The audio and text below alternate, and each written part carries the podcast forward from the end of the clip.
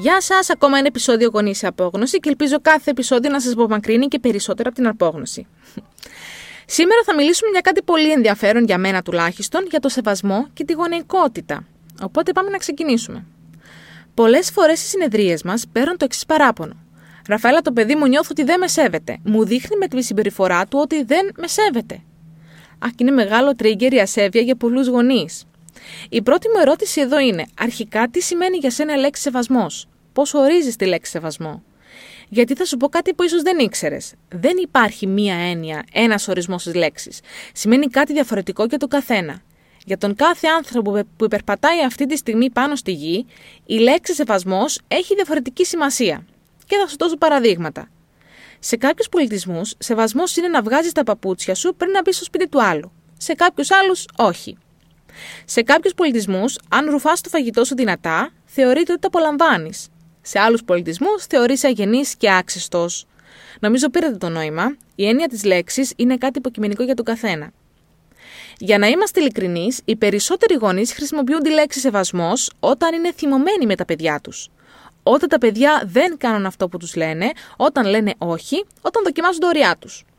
Αυτό που ισχύει για το σεβασμό και κάτι στο οποίο πιστεύω ότι μπορούμε να συμφωνήσουμε είναι ότι είναι μια αμφίδρομη σχέση, κάτι που δίνεις και παίρνεις. Οπότε, έχοντας αυτό υπόψη μας, εάν θέλεις το παιδί σου να σε σέβεται, πρέπει πρώτα να του δείξεις σεβασμό, να του δείξεις ότι το σέβεσαι εσύ. Είναι αμοιβαίο, ή τουλάχιστον πρέπει να είναι αμοιβαίο. Δεν χρωστάει σεβασμό σε κανένα ένα παιδί με το ζόρι. Ο σεβασμός αναπτύσσεται, κερδίζεται, δεν είναι κάτι στιγμιαίο ή βραχυπρόθεσμο. Και εσύ αποφασίζεις πώς μοιάζει ο σεβασμός στο δικό σου σπίτι, στην οικογένειά σου. Έχει να κάνει με τις αξίες σου, αυτές του συντρόφους σου, τι θέλεις για το παιδί σου και τι ελπίζεις. Την ιδιοσυγκρασία σου και αυτή του παιδιού σου. Το μόνο που είναι σταθερό είναι ότι αν θέλεις να πάρεις σεβασμό, πρέπει και να τον δώσεις. Και τα παιδιά δεν αποτελούν εξαίρεση επειδή είναι παιδιά. Οπότε, ωραία, πώς καταφέρνεις αυτή την αμοιβαία σχέση σεβασμού; Πολύ απλά γίνεσαι το πρότυπο, το, το πρότυπο, το παράδειγμα. Αυτό είναι. Δεν υπάρχει κάποια μαγική συνταγή. Αχ, τα τρία βήματα για να κάνεις το παιδί σου να σε σεβαστεί. Όχι, δείχνεις το παιδί σου πώς θέλεις να σου συμπεριφέρεται με τη συμπεριφορά σου απέναντί του. Είναι ανώφελο να πετούμε σεβασμό από ένα αναστατωμένο παιδί, ένα παιδί το οποίο ο εγκέφαλος ακόμα δεν έχει αναπτυχθεί πλήρως. Ο σεβασμός έχει να κάνει και με τον θαυμασμό, το μακροπρόθεσμο θαυμασμό που έρχεται καθώς ο εγκέφαλος του παιδιού αναπτύσσεται και ολοκληρώνεται. Είναι κάτι που έρχεται σταδιακά, γι' αυτό και πολλοί ενήλικες γίνονται 20, 30, 40 χρονών πριν παραδεχτούν ότι, ξέρεις, νιώθω ένα σεβασμό για τους γονείς μου, αφού υπήρξε μια περίοδος απόστασης, μια περίοδος ορίμανσης. Ένα δίχρονο, ένα πεντάχρονο δεν καταλαβαίνει τον όρο σεβασμός. Η σχέση σας δεν έχει ακόμα χρόνο να καλλιεργηθεί αρκετά. Ξεχνάμε ότι ένα δίχρονο είναι ζωντανό μόνο δύο χρόνια, παιδιά. Δύο χρόνια. Δεν έχει την απαραίτητη απόσταση, την οριμότητα να σκεφτεί και να αποφασίσει αν σε σέβεται ή όχι. Οπότε, αν δεν έχει να κάνει με το σεβασμό, τότε με τι έχει να κάνει; Α το παραδεχτούμε, τις περισσότερες φορές η φράση Το παιδί μου δεν με σέβεται, αυτό που πραγματικά εννοεί είναι Έχω ένα οδηγό, ένα manual και το παιδί μου δεν το ακολουθεί. Δεν ακολουθεί τους κανόνες μου, τις οδηγίες μου. Δεν κάνει αυτό που θέλω να κάνει. Όταν του φωνάζω, μου φωνάζει πίσω. Όταν το ειρωνεύομαι, με ειρωνεύεται πίσω. Όταν του μιλάω άσχημα, μου αντιμιλάει. Θέλω να είναι ευγνώμων όταν κάνω κάτι γι' αυτό. Να είναι ευγενικό, να μην λέει ψέματα. Θέλω να κάνει αυτό που του λέω και να το κάνει με ένα χαμόγελο στα χείλη. Κατάλαβε λίγο που το πάω. Θέλω να τρως το φαγητό σου και να μην το ρίχνεις κάτω. Θέλω να κρατάς το δωμάτιό σου καθαρό και τακτοποιημένο. Ο κάθε γονέας έχει το δικό του μάνιουαλ για το παιδί του. Κάποιες φορές δεν γνωρίζουμε καν ότι υπάρχει. Είναι βαθιά στο υποσυνείδητό μας, αλλά υπάρχει, πάντα είναι εκεί. Οπότε, όταν το παιδί δεν ακολουθεί αυτόν τον οδηγό, εμείς το παίρνουμε σαν έλλειψη σεβασμού. Πρώτο βήμα. Ψάξε λίγο μέσα σου και βρες το μάνιο αυτό που έχεις για το παιδί σου. Βήμα δεύτερο. Πετάξε το στα σκουπίδια. Δεν σε εξυπηρετεί, δεν σε βοηθάει καθόλου, σου δυσκολεύει τη ζωή και τη σχέση σου με το παιδί σου. Εάν επιλέξεις να το κρατήσεις αυτό το manual, τουλάχιστον μοιράσου το με το παιδί σου, να ξέρει τι να περιμένει. Για παράδειγμα, ξέρεις, δεν μου αρέσει όταν μυρωνεύεσαι, θέλω λίγο να το δουλέψουμε λίγο. σω η συμπεριφορά του παιδιού σου να μην είναι σημάδι έλλειψης σεβασμού ίσως να είναι απόλυτα φυσιολογική για την ηλικία και το αναπτυξιακό του στάδιο. Ωραία, τώρα μπορώ να το ξεπεράσω, να το αλλάξω, μήπως περιμένω πολλά από το παιδί. Μήπως δεν είναι ρεαλιστικό το να περιμένω τυφλή υπακοή από το παιδί μου κάθε φορά που του πετάω εγώ διαταγές. Χρειάζομαι πραγματικά αυτόν τον κανόνα, αυτόν τον ειδικό.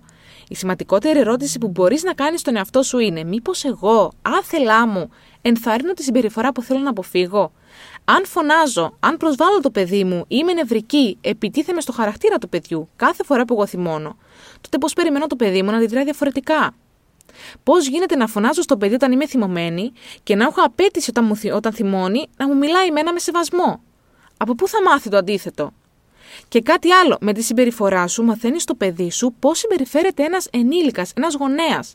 Σκέψου λίγο το παιδί σου ως ενήλικα και τη συμπεριφορά του απέναντι στα εγγόνια σου. Μαθαίνεις ίσως αθελά σου ότι εάν εγώ είμαι ενήλικας, αν είμαι γονέας, τότε μπορώ να φωνάζω και να θυμώνω στα παιδιά μου. Αν δεν σου αρέσει αυτό που βλέπεις απέναντί σου, άλλαξε πρώτα εσένα. Δεν θα σε προσβάλλω όταν είμαι θυμωμένη. Α, νέος κανόνας του manual. Κάνω ερωτήσεις πριν βγάλω συμπεράσματα. Σου δίνω το χώρο σου. Ταυτόχρονα, αν εγώ φωνάζω όταν θυμώνω, δεν μπορείς και εσύ να κάνεις το ίδιο. Α είμαστε ειλικρινείς. Σεβασμό σημαίνει επίσης το να συμπεριφέρομαι στον άλλο όπως θα ήθελα να μου συμπεριφέρεται. Εσύ συμπεριφέρεσαι στο παιδί σου όπως θα ήθελε να σου συμπεριφέρεται. Αυτό εννοούμε όταν λέμε ότι ο σεβασμός είναι μια σχέση αμφίδρομη. Και υπάρχει ένα παράδειγμα που λέει ότι όταν είμαστε στο εστιατόριο και ρίχνουμε ένα ποτήρι κάτω, ίσως να χυθεί όλο το νερό, ίσως να σπάσει, τότε έρχονται όλοι μας, γύρω μας με ενσυναίσθηση και μας ρωτάνε αν είμαστε καλά, μας φέρνουν ένα καινούριο ποτήρι, μας βάζουν ένα νερό. Και τέλος πάντων υπάρχει μια πολύ μεγάλη κατανόηση και ενσυναίσθηση. Αν τώρα είμαστε ένα παιδί 4-5 ετών και ρίξουμε κάτω ένα ποτήρι και σπάσει, τότε αντιμε... παίρνουμε μια αντιμετώπιση γεμάτη θυμό. Ε, τότε μας βλέπουν όλοι σαν μια ενόχληση. Και αυτό είναι ακριβώς που λέμε ότι πρέπει να συμπεριφερόμαστε σε ένα παιδί με τον ίδιο τρόπο που θέλουμε να μας συμπεριφέρονται και να μας συμπεριφέρει το ίδιο. Το νόημα του σημερινού επεισοδίου λοιπόν είναι να σε κάνει να, να αναρωτηθείς. Δείχνω σεβασμό στο παιδί μου; Αν ναι, πώς το δείχνω; Αν όχι, τι μπορώ να κάνω, πού μπορώ να του δουλέψω; Δεν υπάρχει γονέας που να τα κάνει όλα τέλεια. Κάθε φορά που μαθαίνεις κάτι καινούριο, που εξασκείς συνειδητοποιημένη διαπαιδαγώγηση, έρχεσαι ένα βήμα πιο κοντά στο στόχο σου, να γίνεις ο γονέας που έχεις ονειρευτεί και που το παιδί σου αξίζει. Σε ευχαριστώ πάρα πολύ που ήσουν μαζί μου και στο σημερινό επεισόδιο. Ελπίζω να σου άρεσε και να το βρήκες ενδιαφέρον. Εάν σου άρεσε, κάνε μου ένα review. Θα χαρώ πάρα πολύ να ακούσω τη γνώμη σας για το podcast. Σας ευχαριστώ πολύ. Θα πούμε την επόμενη Τρίτη.